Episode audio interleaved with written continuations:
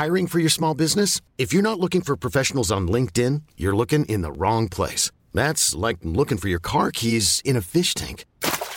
LinkedIn helps you hire professionals you can't find anywhere else, even those who aren't actively searching for a new job but might be open to the perfect role. In a given month, over 70% of LinkedIn users don't even visit other leading job sites. So start looking in the right place. With LinkedIn, you can hire professionals like a professional. Post your free job on linkedin.com slash achieve today.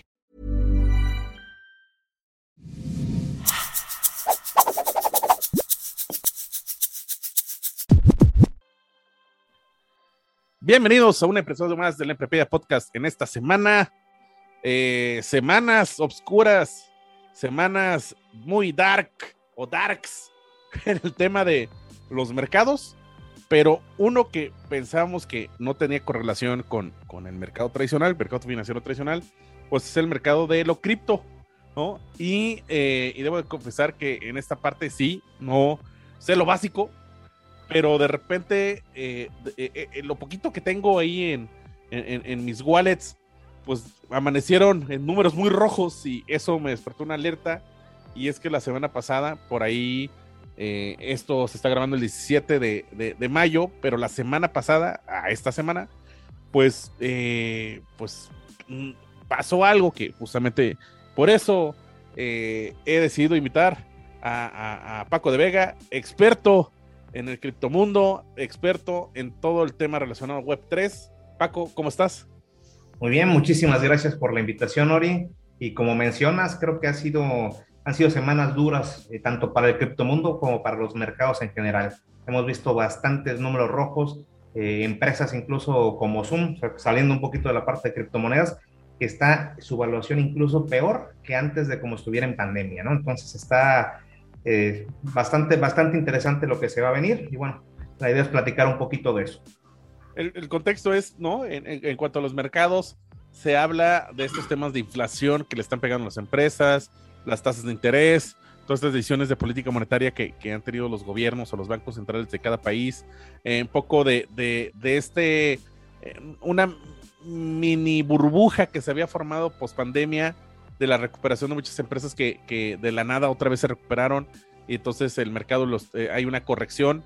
Sin embargo, creo que hay un trasfondo mucho mayor, pero sobre todo el tema de las criptomonedas creo que es, creo que es preocupante, pero como siempre, este tema de la volatilidad y el riesgo eh, que hay invertir en ellas, que ese es otro tema, ¿no? O sea, creo que, y, y a título personal, estas cosas llegaron para, para quedarse, habrá quienes no les gusta eh, invertir en ellas, pero ya son una manera de invertir.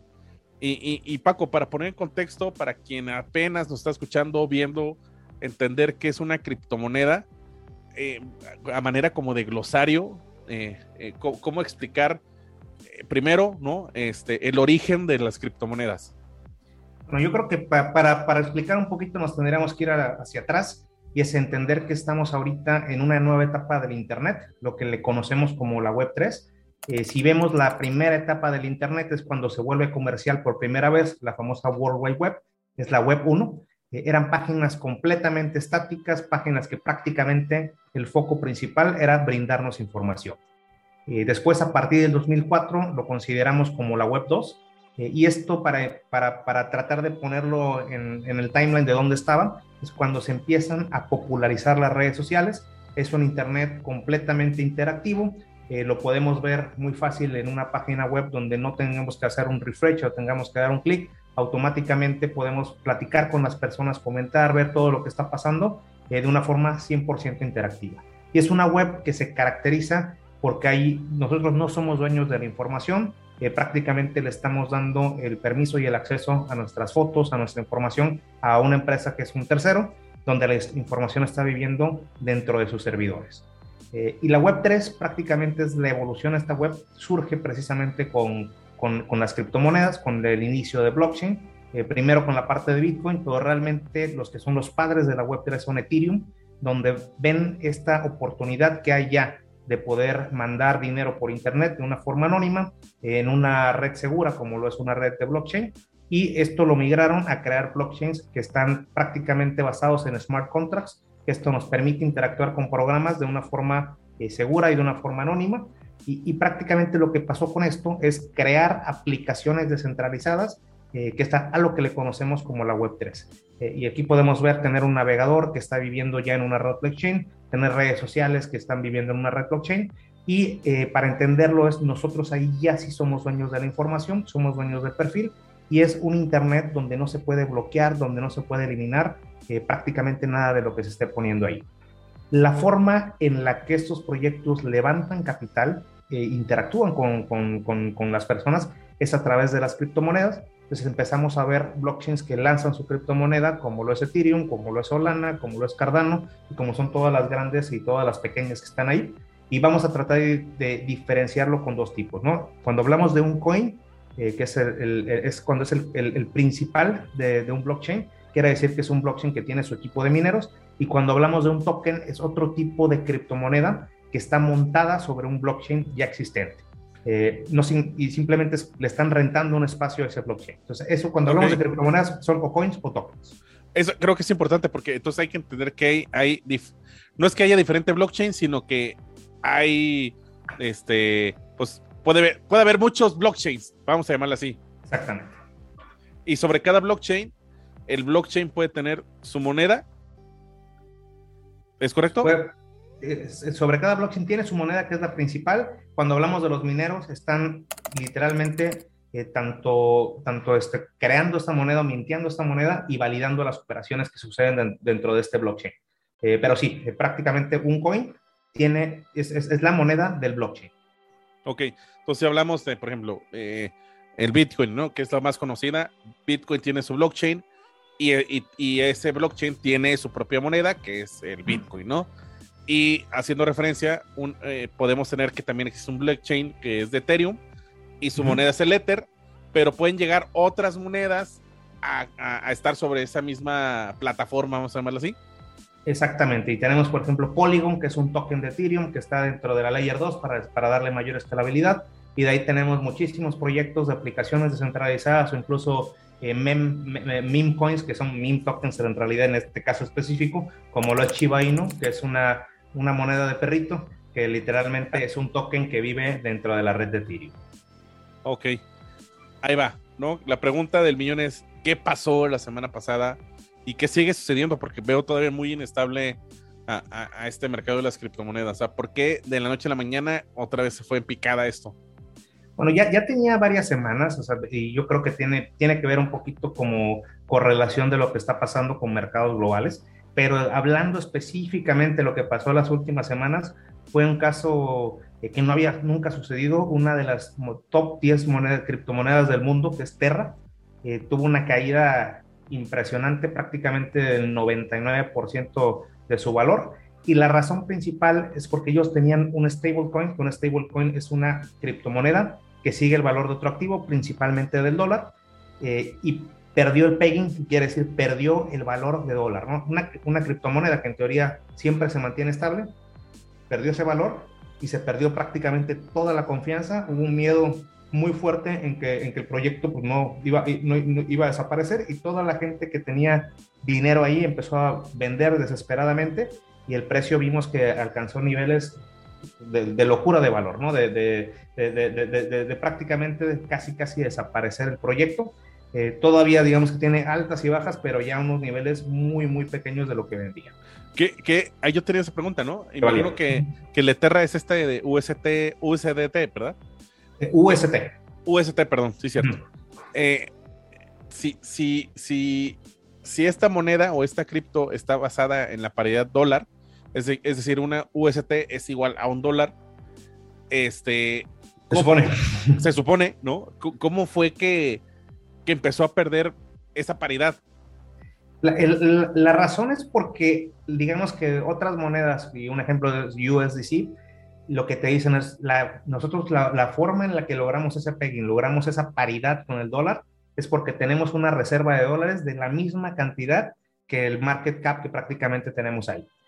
Y Terra, eh, con UST, lo que hizo es, nosotros no seguimos esto, no tenemos una, una bóveda literalmente con dólares o una, o, una cantidad resguardada en dólares que, que, siga este valor. La forma en la que lo hacemos es de una forma algorítmica, prácticamente con código, y lo que te dicen es que cuando pasa, para mantenerlo estamos quemando eh, nuestra otra criptomoneda que es Terra eh, y es la forma en la que lo podemos este, mantener. Y por otro lado tenemos inversiones en Bitcoin, tenemos inversiones en Ethereum, tenemos inversiones en criptomonedas mucho más grandes. El problema fuerte que después se reveló es que no había, o sea, no, no, no estaba considerando todos los escenarios. Y en un escenario donde Bitcoin no creciera y siguiera perdiendo valor, en algún momento iba a llegar el límite donde ya no se iba a poder mantener, que fue prácticamente lo que pasó. Eh, en respuesta a Dupont, que es el fundador de Terra, prácticamente lo que dijo es que nunca pensaron que fuera a caer tanto Bitcoin. Y realmente aquí lo que nos da, lo que nos da, digo, como respuesta es, era un proyecto donde esa paridad realmente no tenía una verdadera lógica que te pudiera aguantar todos los escenarios. Eh, y bueno, pues, prácticamente con eso se perdió toda, toda, toda la confianza que se tenía con ese proyecto. Eh, muchísimas personas perdieron todo lo que tenían. Eh, y todo lo que tenían, me refiero a, casas, a, inversiones muy, muy grandes que ya tenían puesto ahí. Ha habido casos de suicidios, ha habido casos este, bastante drásticos. Es un, el, fundador es de Corea del Sur e incluso tiene, tuvo que pedirle ayuda a la policía eh, porque tenía muchas personas en su casa literalmente amenazándolo. Entonces sí es, sí es un caso, eh, digamos, como nunca lo habíamos visto, en el sentido de que era una moneda realmente grande, con, con, con una evaluación muy, muy alta, eh, que llegó a ser la número 4 de, de, las criptomonedas. Que esto es importante porque, o sea, esto pasa en el sistema financiero tradicional, ¿no?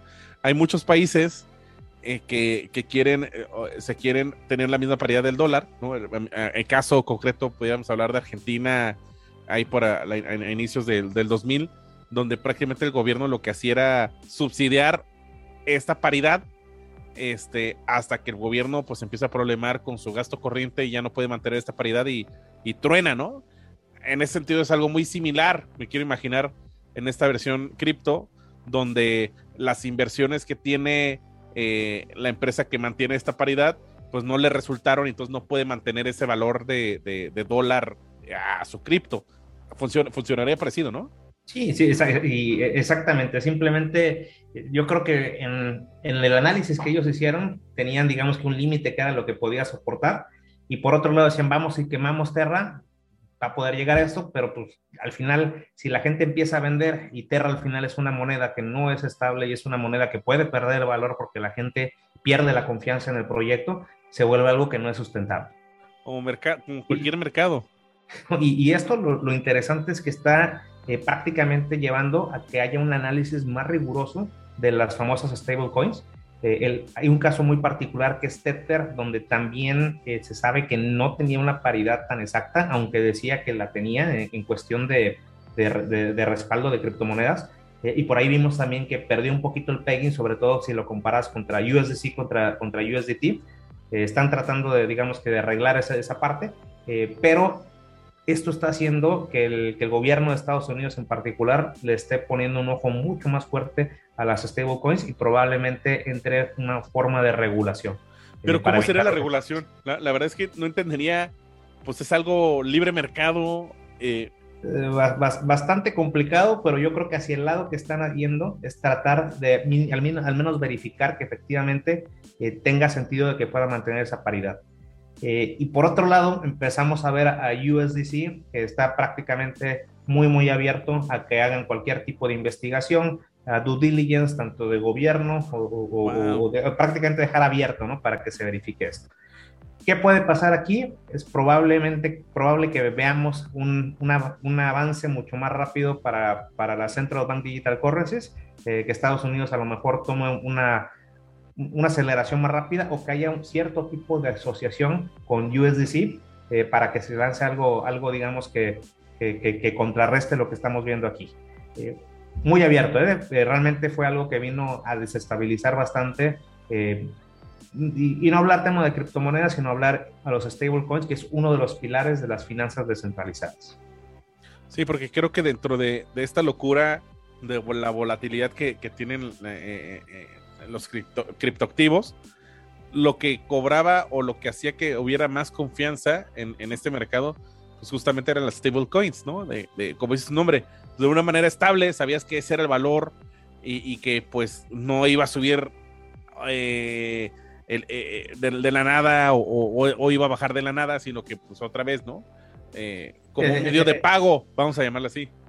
Era tu forma de alguna, de, algún, de, alguna forma, valga la redundancia, de, tener dinero seguro, ¿no? De, tener dinero sin esa volatilidad. Y obviamente sí fue una gran, gran sorpresa para muchos inversionistas cuando, cuando se desplomó prácticamente. Oye, y por ejemplo, también yo veía mucho que aparecía el nombre de Luna. Este, hay, hay, Sí, Terra, prácticamente Luna es la moneda, es Terra de Terra Luna, empezó como Terra, se cambió a Luna y se le conoce como Terra Luna. Y digamos que ellos tienen, tienen, tienen su moneda como tal y tienen, además, tienen la moneda del blockchain y aparte tienen su stablecoin que es el UST. Ok, va, no, clarificando esta parte y, este, ambos, conceptual. ambos se desplomaron. Ahora bien, ¿no? Y el soporte de este desplome es esta inversión propia que tenía dentro de, Bitcoin y, otras criptomonedas. ¿Por qué bajaron? Por un lado, digo, el soporte por un lado era, era este Terra, el mismo Terra, y, la, acción de quemar monedas que estaban haciendo cada vez que había una compra de USD, y por otro, las reservas que se tenía en, otras criptomonedas, principalmente en Bitcoin y Ethereum. Oye, y ok, eh, en el caso de, ¿cuál, cuál, cuál fue eh, esta ficha de dominó que empezó eh, la caída? O sea, ¿fue esto o fue la, bajada que tuvo Bitcoin? ¿Fueron los mercados en general? Está muy, abierto. Yo creo que no, no hay un consenso como tal. sí se habla del tema de mercados, que realmente no es solamente criptomonedas, si vemos a las bolsas, no solamente también de Estados Unidos, si vemos la de China, también está en números rojísimos. Eh, y yo creo que es un conjunto de cosas, ¿no? Empezamos a ver también el, el efecto realmente post-crisis. Eh, en el, por ejemplo, hablando de, de, muchos de los países desarrollados como Estados Unidos, dieron muchísima ayuda a muchísimas empresas, eh, prácticamente tenían tasa cero este, en, los, en los rates de, de la Fed y de repente ahorita, como bien lo mencionaste en un inicio, están haciendo un reajuste donde se subieron muy, muy altas estas tasas. Eh, hay algo que se le llama el ajuste cuantitativo, que es algo que vimos después de la crisis del 2008, donde en etapa de pandemia lo que hizo el gobierno de Estados Unidos fue adquirir muchos activos. Y ahorita es el efecto contrario, donde está haciendo una venta masiva de activos, donde prácticamente las reservas están disminuyendo y eso eh, está generando precisamente este efecto de venta, ¿no? De todo mundo está vendiendo eh, y, prácticamente es una locura. Y lo vemos eh, con muchas empresas de tecnología, a lo mejor no las más grandes como Google o Microsoft, pero si vemos a Netflix, si vemos a Zoom, si vemos a, a muchas empresas que si analizamos los estados de cuenta no, no va mal, o sea, no tienen un número diferente en la parte negativa, es simplemente algo que es una regulación del mercado. Lo que empezamos a ver ahorita es prácticamente lo que, lo que las empresas que empiezan a ser más sustentables son las que el valor va más hacia la utilidad que tienen y menos hacia la percepción que el cliente da, este, en, la, parte sobre todo pública. Eh, muchas empresas probablemente empezamos a ver que se vayan de la parte pública a lo privada, por lo mismo, para, para, para aguantar los golpes. Eh, prácticamente es el plan de Elon Musk, comprar a Twitter y, Twitter la parte pública, volverlo privada para, para, precisamente que no exista esa volatilidad que hay de dejarlo en, un mercado abierto. Y empezamos a ver que esto se va a poner bastante interesante. Eh, hay muchas empresas, por ejemplo, vamos a poner con ejemplo. Tenemos de las empresas más grandes eh, de exchanges de criptomonedas, que es Binance, FTX, eh, Coinbase. De esas, Coinbase es pública y Coinbase está en un riesgo de bancarrota porque sus acciones han caído drásticamente y ahí el miedo principal es las personas que tienen criptomonedas cuentas, ¿no? lo pueden perder. Digamos que similar a lo que pasaría en un banco que entra en bancarrota, se pierde dinero. Y por otro lado, tenemos a FTX, que ya vimos que se vio agresivo y ahorita compró un porcentaje interesante de Robinhood, uno, uno de los exchanges de, tanto de criptomonedas como, como, como de acciones tradicionales más fuertes de Estados Unidos. Y se dice que se viene la compra grande de estos exchanges privados de empresas que están ahorita en números muy bajos. Pues vamos, a, vamos a ver ahí algo interesante en una diversificación de, de las criptoempresas prácticamente para adquirir a, las empresas públicas que están en prácticamente a un 10% de su valor que, tenían anteriormente. Una pregunta, es que también, tú piensas que, eso también es una manera de, depurar ya el exceso de, criptomonedas que había. creo que proyectos. Ni, no tanto, fíjate, porque no, no hay realmente una. En algún momento sí va a haber una depuración, pero la depuración va a ser simplemente con, la falta de compra, ¿no? Que no, que, no exista esa, esa liquidez para, para comprar más. O sea, tenemos N número de proyectos entre coins y tokens, eh, porque para entenderlo es, véanlo como la bolsa de valores, la nueva forma de recaudar dinero es un crowdfunding que se está haciendo para, para, para levantar capital. La diferencia es que no es una empresa tan pública donde se vean los números, a diferencia de una empresa que ya tiene cierto tipo de, de, de, estatutos que tuvo que cumplir para, para, poder, para poder hacer un IPO. Eh, y aquí prácticamente estamos confiando en proyectos que muchos de ellos primero crean la criptomoneda, levantan el capital y después lanzan, lanzan el proyecto, ¿no? Entonces es una forma, digamos, diferente de capitalización. Eh, y al final es un mercado alterno o una bolsa alterna eh, de, diferentes proyectos. Oye, que, y, quiero hacer referencia, este, eh, tanto Paco como un servidor, estamos en una concentración para los alumnos del TEC Monterrey de inversiones alternativas y, y, platicaba con los alumnos, una idea para tratar de entender cómo se rompe este esquema de, del sistema financiero tradicional hacia este mercado alterno de, las criptomonedas. Eh, ponía el ejemplo de qué pasaría si el TEC de Monterrey creara su propia, este, pues aquí podía ser su propia coin o su propio eh, token, ¿no? O sea, podía crearse un blockchain especial o a subirse a, un blockchain, ¿no? Eh, y les decía, pues imagínate que pues tú puedas comprar el borrecoin, vamos a ponerle, vamos a poner así, y que vas a la cafetería y que puedes comprar tus chilaquiles o la comida con esto, ¿no? O que puedas eh, de repente trascender un poquito más y ahora vas a la tienda, a la Tech Store y puedas comprar los souvenirs este, con eso. Y después, ¿no? La, la, colegiatura. La colegiatura.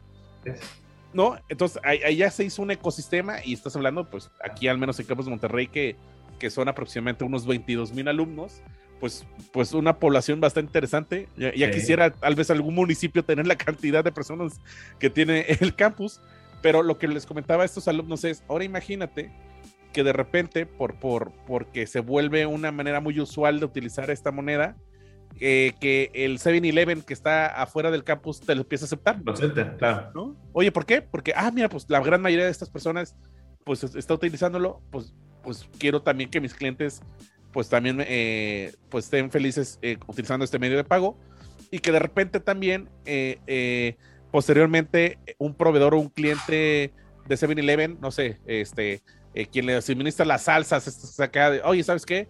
Pues también, como ellos utilizan esta moneda, pues yo también subo. Y así es como se empieza a crear el ecosistema, ¿no? no y, y yo lo vería todavía más allá. Imagínate que sea como una forma de impulsar a los alumnos para que le echen más ganas, para que saquen mejores calificaciones. Y a lo mejor de cierta calificación allá tienes un bono de, de, de, los borrecoins y que estos puede, pueden usarse dentro del campus. Entonces, una forma de darle, de darle un reward al, al, al, alumno, ¿no? Eh, yo creo que estaría bastante interesante un proyecto así. Se podría, digamos que se, se crearía un, una microeconomía dentro, dentro, dentro incluso del, del, del sistema tech eh, que pudiera ser bastante interesante, ¿no? Desde que pudieras transferirle dinero de una forma muy sencilla, eh, que pudieras hacer, como dices tú, la compra, compra de libros, compra de, comida, o prácticamente de, cualquier cosa dentro de los servicios del tech, les pudiera ser bastante, bastante interesante. el, chiste es que rompa el, sistema tradicional, ¿no? Porque se empieza a utilizar tanto que otras personas inician a utilizarlo y se vuelve ya como de uso diario, ¿no? Sí, yo creo que siempre, siempre el riesgo que hay con, con, cualquier proyecto que pudiera tener un hype alto es el hecho de que el valor suba a un punto donde ya no haga sentido, eh, donde se pierda un poquito ese, ese, ese sentido de, de, de, de, cuál va a ser el precio de a lo mejor algo de la cafetería cuando se infló tanto, ¿no? Eh, que a lo mejor tienes que seguir una paridad contra el peso hasta cierto punto para, para, para, para que no se eleve de más eh, pero sí, como yo, yo creo que el, problema principal que vemos actualmente es que muchas las inversiones se están haciendo cada vez más con personas eh, que antes no invertían eh, que eso es bueno por un lado porque hay más gente que hay más personas que están entrando ahí, pero por otro lado se pierde un poquito el sentido del verdadero valor de una empresa o del verdadero valor de un proyecto. Eh, que eso es lo que hemos visto. Eh, si, si, analizamos, por ejemplo, Tesla, Tesla es una muy, muy, gran, muy buena empresa, pero por mucho que tenga una tecnología tan alta, la evaluación pierde un poquito el sentido contra, contra lo que vemos con, con, con otras empresas de, del mismo estilo, ¿no? Eh, entonces, es, digamos que empezamos a ver una economía, yo diría, número uno de influencers, en el sentido de que cualquier persona que tenga cierto poder público para, para exponer un proyecto va a tener esa capacidad de llegar a más gente y que la gente pueda creer en su proyecto. Y por otro lado tenemos el hecho de que la gran mayoría de las personas entra en un proyecto pensando en que quiere eh, duplicar, triplicar su inversión de una manera rápida. ¿no? Entonces empieza a correrse la voz, sube a un punto muy alto y ahí vemos estos efectos de subidas y bajadas donde siempre los primeros que entraron van a tratar de salir hasta cierto punto donde ya tengan una ganancia eh, de, la cantidad que ellos estaban esperando y eso empieza a generar las bajadas, ¿no? esas bajadas y subidas. Eh, que si lo queremos ver muy, muy fríamente, no deja de ser un esquema Ponzi moderno. Ponzi, ¿no? Exactamente. Pero ya lo vemos, desafortunadamente ya lo vemos con todo. Pero, pero está en todo, ¿no? Eh, pues también a veces hay, como comentamos, ¿no? Hay muchas acciones que están infladas, que no, que no tienen nada que ver, pero se empieza, o sea, empieza a crearse este esquema Ponzi medio extraño. Donde ya completamente se perdió, se, se, perdió el sentido de que es algo que está generando realmente ese valor, ¿no? De que tiene un, un, un, market valuation donde, va, donde tiene utilidades que hagan sentido, donde tiene esto que haga sentido. O sobre la empresa tiene ventas, ¿no? Así. pero, y, y, si nos vamos más atrás, también la forma en la que funciona el levantamiento de capital de una startup, y muchas veces que es simplemente se logró vender a ese precio porque se está pensando en una evaluación al final, donde el venture capital lo que está esperando es salir a un 10x o salir a un 20x, y, en el, y simplemente ellos están invirtiendo porque están pensando que la evaluación en algún momento puede llegar a eso, no las, no las utilidades, eh, ni siquiera te diría que el revenue, simplemente están pensando en que ese proyecto va a alcanzar a lo mejor X número de usuarios, que va a poder hacer atractivo eh, para que una persona, para, para, que otro, otro, para que tenga una salida, ya sea en un IPO o para que tenga una salida en, en este, con, con, la compra de, de, otro venture capital que llegue y que, o, con la, o que, o que una empresa lo adquiera, ¿no? O sea, al final siguen, siguen esos mismos patrones donde ya son, son proyectos que por sí mismos no te van a dar esa rentabilidad. Y lo vemos, número uno, con startups, lo empezamos a ver ya con empresas públicas y lo vemos obviamente con, con proyectos con criptomonedas. Oye, que haciendo un paréntesis, ahorita por ejemplo está en, Apple TV Plus está la historia de, de WeWork, que básicamente es algo así, ¿no? Este, estas valuaciones exageradas y que pues la apuesta era totalmente por parte de, de, de, esta vaca de inversión de meterle toda la galleta a WeWork y se dieron cuenta que era un reverendo relajo lo que ve dentro.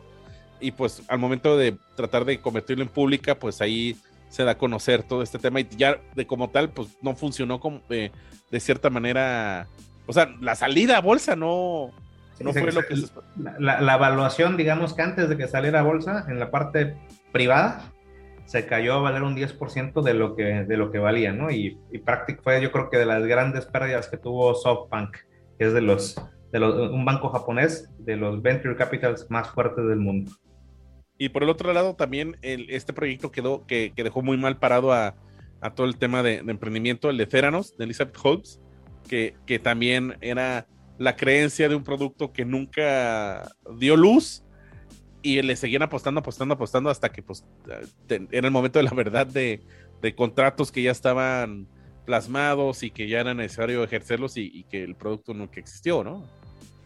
producto que se quedó en proyecto y que realmente, y que lo interesante es que ya estaba incluso en las farmacias de, Estados Unidos, ya se daban los samples, pero realmente no tenían desarrollada esa tecnología que si lo traemos otra vez al criptomundo, hay muchos proyectos que están así. Muchísimos. Muchísimos y, y si lo traemos al, mundo de las startups, también. También. Pero, proyectos que logran levantar, logran levantar valuaciones ridículas donde difícilmente se va a poder llegar a, a un, a un break-even en algún momento. realmente es una, eh, sobreviven del levantamiento de capital. Oye Paco, este, y, para ir cerrando, eh, sobre todo aquellos que todavía están un poquito escépticos del futuro, de, del criptomundo, eh, ¿es pasajero esto? ¿O cuál es tu visión? O, sé que no hay una bola de cristal, pero pero, pero ¿qué crees que siga eh, después de esto? Que creo, creo que este ha sido el golpe más fuerte, ¿no? Eh, eh, en el criptomundo. Sí, fue, un golpe fuerte, pero al final yo creo que todo el mundo espera que va, vaya a haber una normalización de precios, una, se van la gente al final cada vez se va a hacer más inteligente para la forma de invertir en este tipo de proyectos. Lo que hay que entender es, por un lado, es una nueva tecnología en el sentido de que es una, un nuevo Internet estamos ahorita en una etapa similar a como estábamos a finales de los noventas, donde prácticamente los grandes proyectos de Internet se empezaron a formar. Aquí ahorita lo estamos, lo estamos viviendo. Y por otro lado, también hay que entender que aparte de que es un nuevo Internet, es una nueva bolsa de valores. Es un, Y, a, diferencia de que sean acciones, somos dueños de una criptomoneda o de una moneda que cualquiera de nosotros tiene la capacidad de crear. Eh, y como eso también hay que ser muy, muy inteligentes eh, saber que existe los tokenomics o la economía del token, donde va a haber criptomonedas que van a ser limitadas, que quiere decir que va a, ser, va a haber un límite que se va a imprimir, como, como es un ejemplo Bitcoin que tiene 21 millones, que es al límite máximo que va a llegar, y por otro lado hay criptomonedas que se pueden imprimir libremente como funciona cualquier moneda fiat cualquier moneda de cualquier país, ¿no? De que al final el proyecto es quien decide, hay, hay algunos que tienen una lógica eh, un, prácticamente una, una, regla dentro del software de cómo se va a ir imprimiendo y otras que no, es, no está tan abierto y literalmente el proyecto de repente podrá imprimir una cantidad de inundar el mercado y que automáticamente pierde el valor lo, poquito que tengo, lo mucho que tengamos. Entonces, sí, sí estar muy consciente de eso. Eh, mi recomendación, o sea, es, primero, primero el mensaje es, llegó para quedarse, vean lo que es un nuevo Internet, eh, no, no va a desaparecer. Seguramente distintos países puede ser que tomen medidas un poquito más activas para, para, para, regular, para regular algunas cosas, pero la realidad es por el hecho de que sea algo completamente descentralizado, que pueda vivir prácticamente con carteras anónimas, es simplemente una nueva economía que se está creando. Hay muchísimas oportunidades, pero hay muchísimos riesgos. También eso tenerlo, tenerlo muy, muy en concreto. Si estamos entrando a este mundo, es número uno, tratar de aprender, tratar de educarnos, eh, recomendación holaweb3.com para que entren completamente gratis el comercial para que para que puedan para que puedan aprender para que puedan realmente eh, entender cómo funciona este este nuevo internet y, y todo el criptomundo eh, por otro lado, es ser eh, muy conscientes de que por mucho de que nos platiquen de que un proyecto vale la pena meterle dinero, siempre hacer nuestra propia investigación. En el ambiente hay algo que se le llama do your own research, es literalmente meternos, aprender un poquito más, investigar acerca del proyecto, cuál es el trasfondo, eh, quiénes son, quién es el equipo de fundadores, pensarlo como que si estuviéramos invirtiendo en una empresa.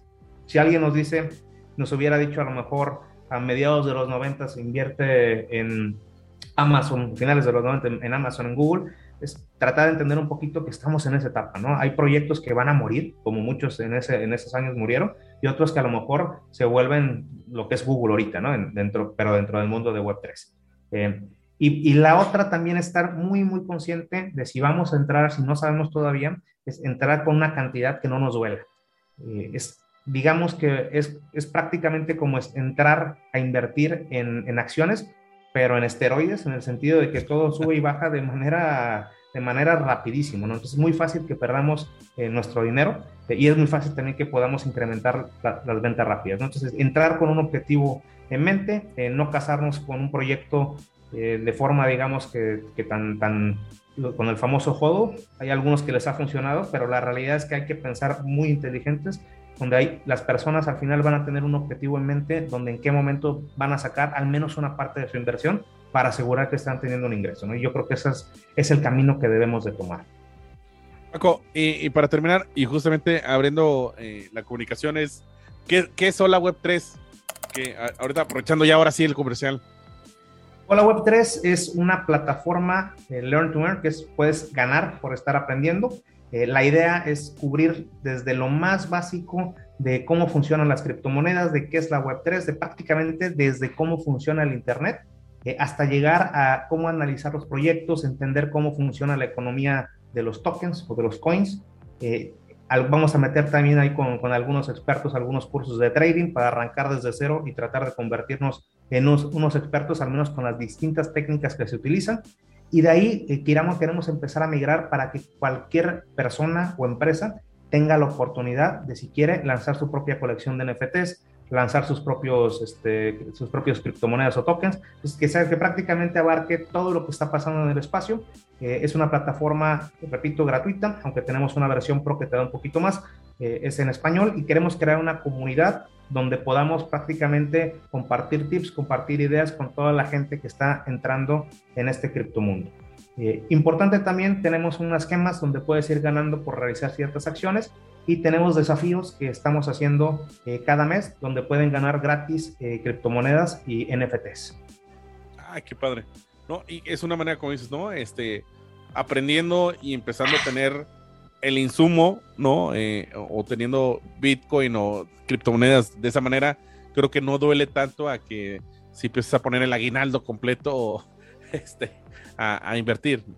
y, nuestro objetivo al final es número uno, que antes de que, de que inviertas una cantidad sin saber, es mejor aprende primero, entiende cómo funciona esto y después, ahora sí que te, te, soltamos al mundo, ¿no? Eh, hay que entender que hay, digamos que la parte centralizada y la descentralizada. En la centralizada, si nos metemos a Bitso, a Binance o cualquiera de estos eh, empresas de, de, de, intercambio de criptomonedas que al final funciona como un banco, pero también nos podemos ir a la parte descentralizada, donde ahí es ya cuando hablamos de la parte anónima, ¿no? Donde nos metemos a exchanges descentralizados, a las apps descentralizadas y a todo este mundo que realmente ya es la Web3.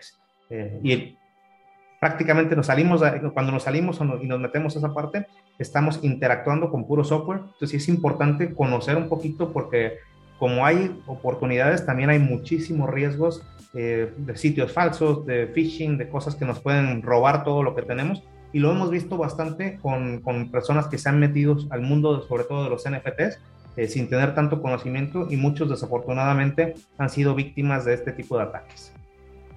Paco, ¿dónde te pueden buscar? Hola web3.com y eh, en Instagram como paco.db. Perfectísimo.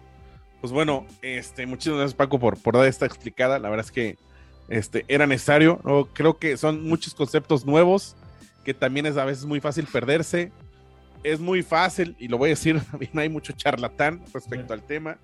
Este, si por ahí el amigo de un amigo te invita a una sesión en cual debes llevar a otros tres amigos y te ofrece rendimientos fijos sobre criptomonedas, huye, huye.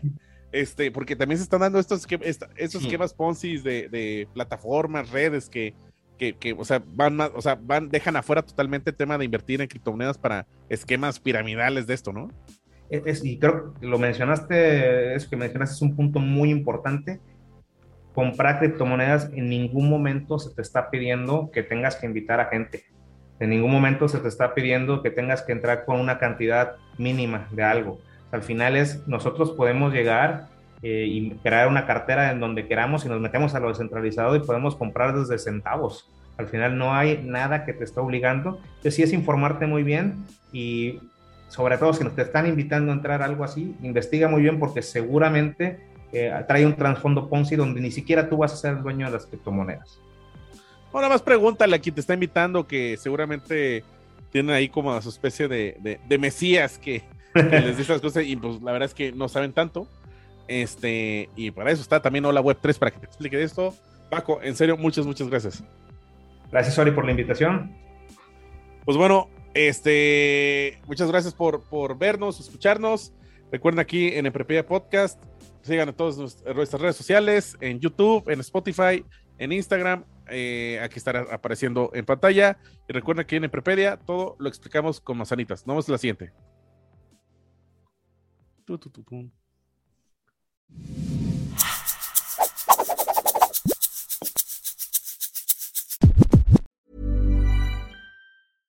My business used to be weighed down by the complexities of in person payments. Then, Tap to Pay on iPhone and Stripe came along and changed everything. With Tap to Pay on iPhone and Stripe, I streamlined my payment process effortlessly. Now I can accept in person, contactless payments right from my iPhone. no extra hardware required. What's truly remarkable is how I can cater to all of my customers' payment preferences. Whether they're using cards, Apple Pay, or other digital wallets, Tap to Pay on iPhone and Stripe ensure a smooth checkout experience every time. And it's not just me. Stripe helps businesses of all sizes, from local markets to global retailers, scale quickly and stay agile. To learn how Tap to Pay on iPhone and Stripe can help grow your revenue and reach, visit stripe.com/tapiphone.